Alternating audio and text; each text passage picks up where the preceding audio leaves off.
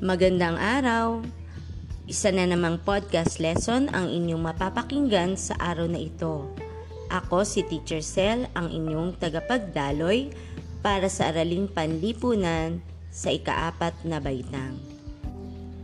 Mahalaga sa isang bansa ang pamahalaan. Ang institusyon na ito ang tumutugon sa pangangailangan ng mamamayan na panatilihin ang katahimikan at kaayusan ng bansa. Ang pamahalaan ay pinamamahalaan ng mga taong pinili, inihalal o pinagkalooban ng kapangyarihan ng nakararaming mamamayan upang mga siwa o maglingkod sa bayan. Maraming ginagawang paglilingkod ang pamahalaan para sa kagalingan at kaayusan ng pamumuhay ng bawat tao. Ang layunin nito ay upang mapabuti ang pamumuhay ng mga mamamayan at matulungan na magkaroon ng maunlad na kinabukasan. Ngayon ay isa-isayin natin ang mga paglilingkod ng pamahalaan upang matugunan ang pangangailangan ng mga mamamayan. Una ay ang paglilingkod sa mga bata at matatanda.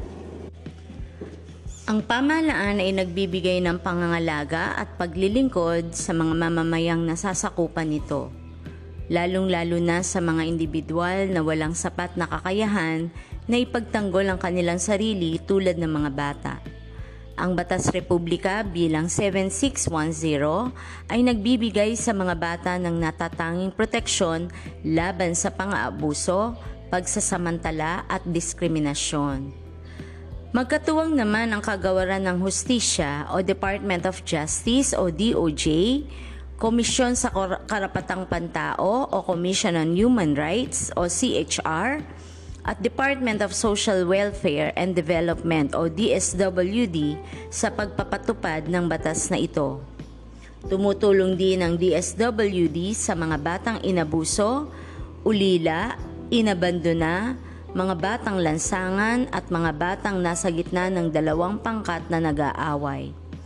Sa DSWD, pansamantalang inilalagak ang mga batang may ganitong suliranin. Bukod sa mga bata, binibigyan din ng pansin ng pamahalaan ang matatanda. May Golden Acres at iba pang pampubliko at pribadong institusyon para sa matatandang walang kumukupkop na kamag-anak. Ang Batas Republika bilang 7432 naman ay binubuo at pinatutupad para makatanggap ng pribilehiyo sa mga restaurant, pagbili ng gamot, pamasahe sa pampublikong sasakyan at iba pa ang matatandang mamamayan o mga senior citizens. Para sa programang pabahay, ang pamahalaan ay nagsisikap din na mabigyan ng disenteng tirahan ang mga mamamayan lalo na yaong maliliit ang kita.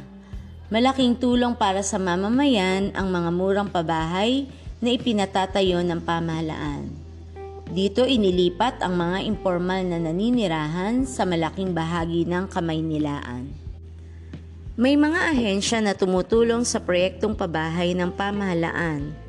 Ang Government Service Insurance System o GSIS, Social Security System o SSS, pagtutulungan sa kinabukasan, ikaw, bangko, industriya at gobyerno o pag-ibig fund at National Housing Authority o NHA ay tumutulong upang magkaroon ng murang pabahay para sa mga mamamayang maliit lamang ang kinikita o sahod.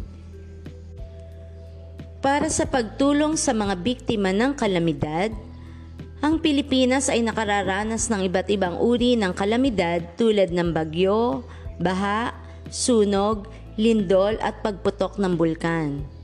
Sa panahon ng mga sakuna, ang pangunahing ahensyang nagtataguyod sa kapakanan ng mga mamamayan ay ang National Disaster Risk Reduction and Management Council o NDRRMC.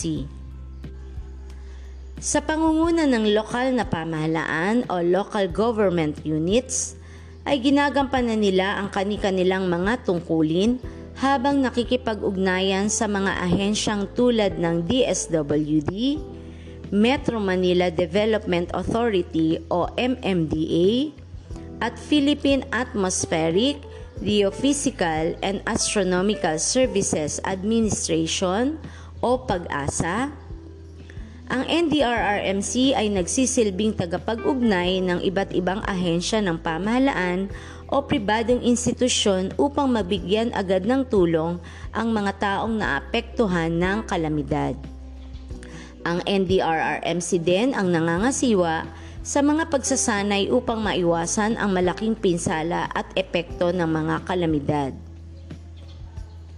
Ang DSWD naman ay agarang nagbibigay ng tulong sa mga biktima ng kalamidad kabilang na ang pagkain, damit at iba pang pangangailangan o serbisyo. Para sa transportasyon at komunikasyon, isa din sa pinauunlad ng pamahalaan ng transportasyon at komunikasyon sa iba't ibang dako ng bansa upang maging mabilis ang pagluluwas ng mga produkto. Nagpapagawa ng mga daan, tulay, underpass, overpass, skyway, daang bakal at tunnel na naguugnay sa mga lalawigan at hiwa-hiwalay na pulo ng ating bansa. Pinalawak din ang mga kalsada o nautical highway upang maging mas mabilis ang pagbabiyahe at pagluluwas ng mga kalakal. Pinangangasiwaan ng kagawaran ng Pagawaing Bayan at Lansangan o Department of Public Works and Highways ang pagbubukas at paggawa ng mga daan at tulay. Ang Land Transportation Office o LTO naman ang namamahala sa pagrerehistro ng mga sasakyan upang mapangalagaan ang kaligtasan at buhay ng mga mamamayan habang naglalakbay. Ang National Food Authority o NFA at ang Food and Drug Administration o FDA ay ang ahensya ng pamahalaan naman na sumusubaybay sa presyo at kalidad ng bilihing pagkain at gamot.